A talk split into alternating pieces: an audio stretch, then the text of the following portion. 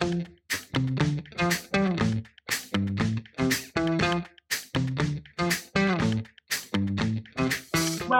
to the latest episode of my podcast, In Conversation with Nickie Aiken. Today we are looking at the City of London, particularly, and how central London is coping with the easing of lockdown. Um, and today I'm delighted to be joined by Ruth Duston, who is from Cheapside Business Improvement District.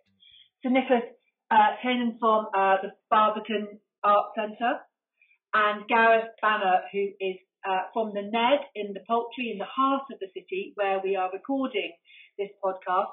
So we are here to talk about what has happened with the COVID-19 crisis to the hospitality industry, to the arts, and also to office workers. I did a similar podcast recently for the theatres, uh, and we were able to, from that, really generate an understanding of how difficult it's been for the theatre and culture companies. So today we are looking at the city.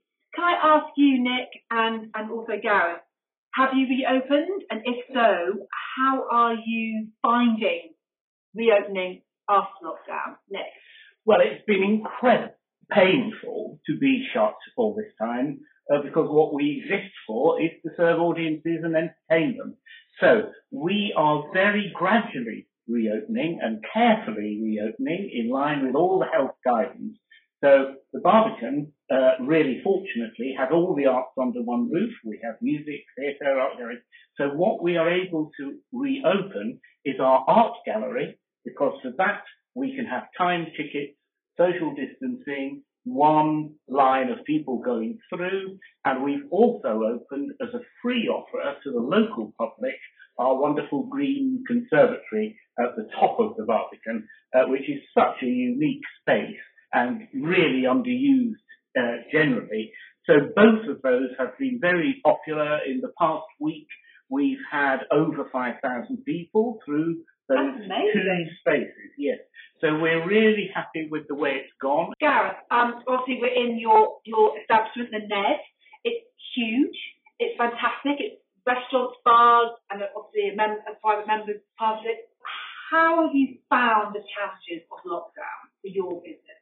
Well, I, I agree with Nick, and it's been been hugely challenging for us. Um, we built this place to be open 24 hours a day, seven days a week. So actually, there was a, a mammoth task in trying to work out how to close it down. Actually, um, but I'm glad to say that's now behind us. We opened on the 4th of July, which you know, soonest possible day that we could resume trading. Um, clearly, you refer to scale of the NED, and it has multiple restaurants, you know, 10 in total, and bedrooms, and all sorts of services, and spas, and events, We've, we've had to take a measured view as to what, what is commercially viable to open initially.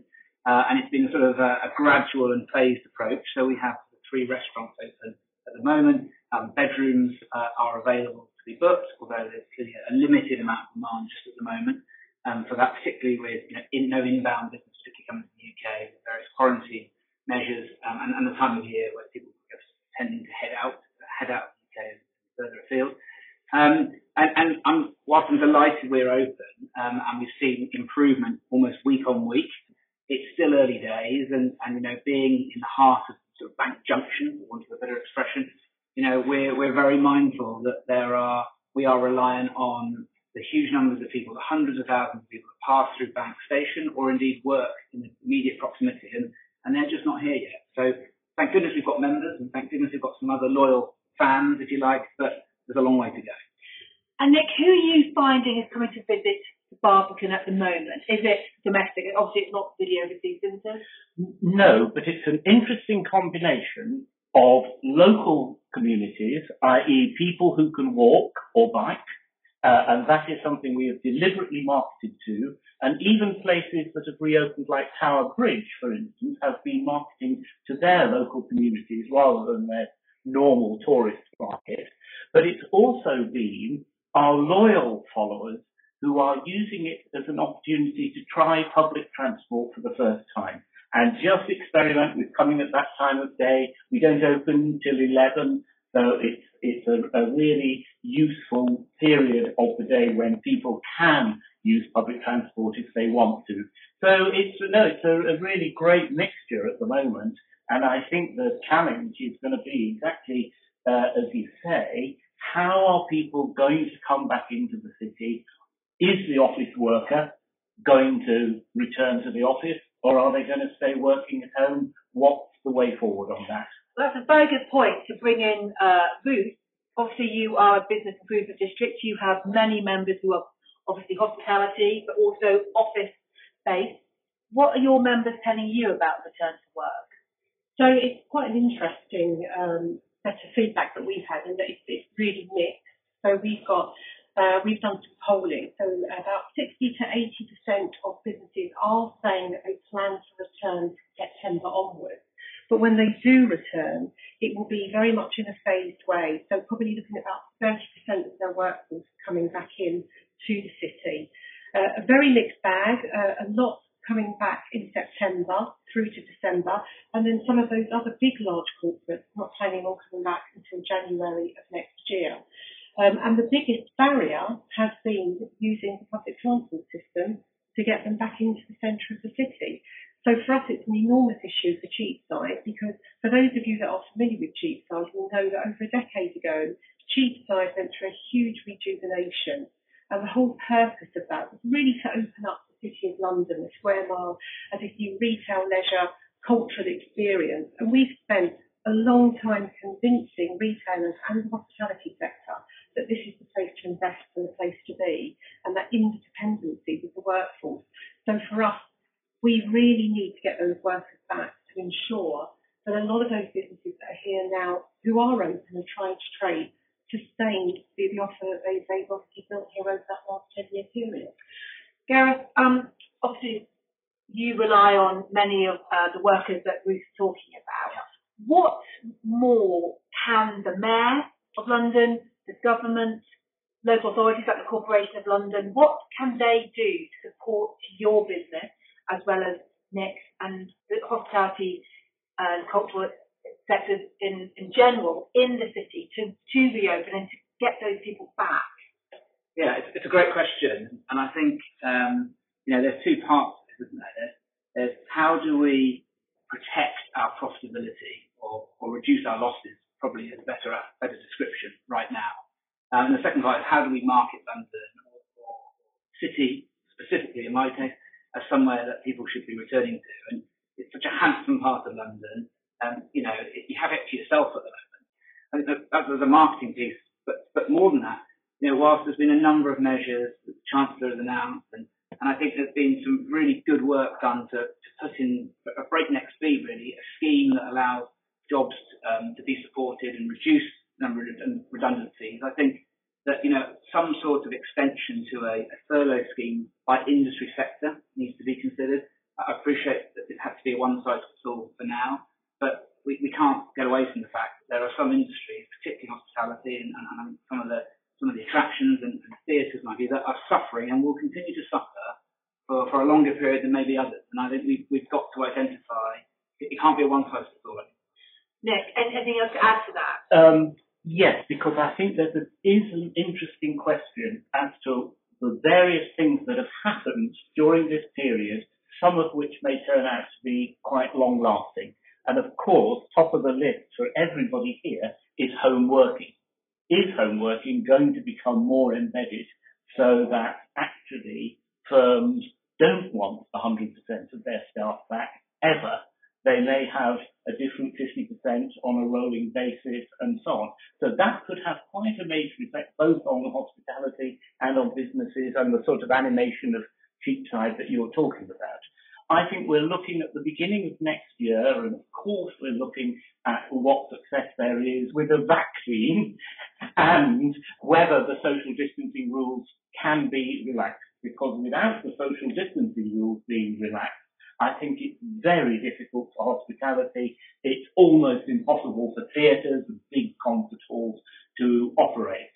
So I think what we can say at the moment is that we're moving forward optimistically, but gradually, and a lot of people are losing a lot of money in the process.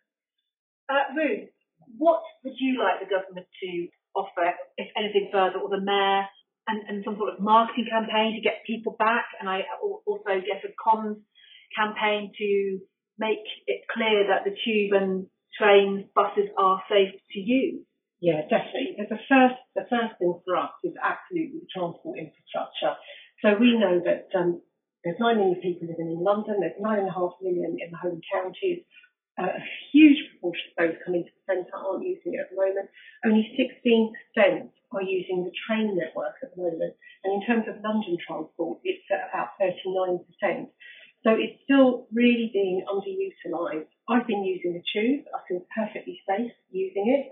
Um, and I think that TfL has done a great job in putting all the right measures in place to mitigate any risks and provide a safe travel environment. It's just not being communicated and it needs to. Be. They've spent months telling people not to use it. So you're saying it's a mindset now that people have got themselves into, and we now need to change that. It needs to be reversed. So I think they really need to dial up the narrative on the safe use of public transport. We've got the summer, we've got all the families that we could get in over the summer, and then it's then getting back into that, that, that September way of working once the children go back to really try and get those office workers back in. But the first and foremost is absolutely the transport. And then the second point I would make is very much for the retail and hospitality sector.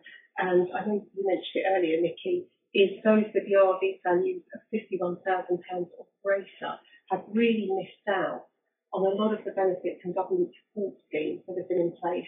We've had so many businesses within our business improvement district asking us to really lobby to support them because of the, the rates in London being so much higher. They feel that they've been disproportionately disadvantaged as a result of it. So finally, Gareth, if you had one message to people out there listening to this podcast, what was your message about coming back into the city and coming to the Ned? I'd love to say, try it. I, I feel very confident that we've put all the measures that you would expect an establishment like ours in place. Like anyone that has turned up, I spent a lot of time talking to people who've been in, and they've said it's been really nice to get out, and, and actually we realise now what we've missed. Um, and I feel very confident that you could turn up and, and as to Ruth's point, you know, using the using the public transport, you could come for a day trip, um, and I think you could have, or, an overnight stay, I hasten to add, we do have some veterans, but I think you could have a really good day out. And I think people just need to break the mold now. They, they've, they've got so conditioned to being at home that I, I think once they get out and about, they will very quickly realise that actually the world does go on and, and they'll realise that there's a lot of fun still to be had. So give it, give it a go, really, my message. The people that are coming to us have been really quite emotional uh, about the joy of being out and about again and having things to go to.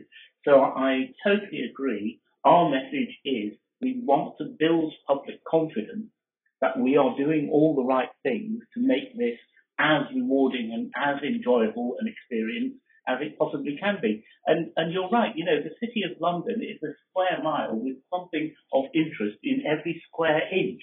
Mm-hmm. It is a wonderful place to, to explore. We're seeing some good leadership from the Lord Mayor of London, yeah. who is out and about and making himself visible. Uh, and I think my other message would have to be to government to please get the really excellent investment package for the arts sorted before furlough comes to an end, because otherwise people will be very badly caught. But I think the picture is one of growing optimism.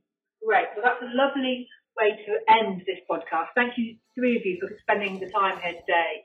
And I will promise you that I will continue to lobby the government for further help for uh, the furlough scheme in particular, but also working with the government and the Mayor of London and local authorities to ensure that we do get the message out that it is now time to come back into London, enjoy what us Londoners don't always get to experience, which is a very much quieter capital, and enjoy the hospitality, enjoy the culture, enjoy the retail.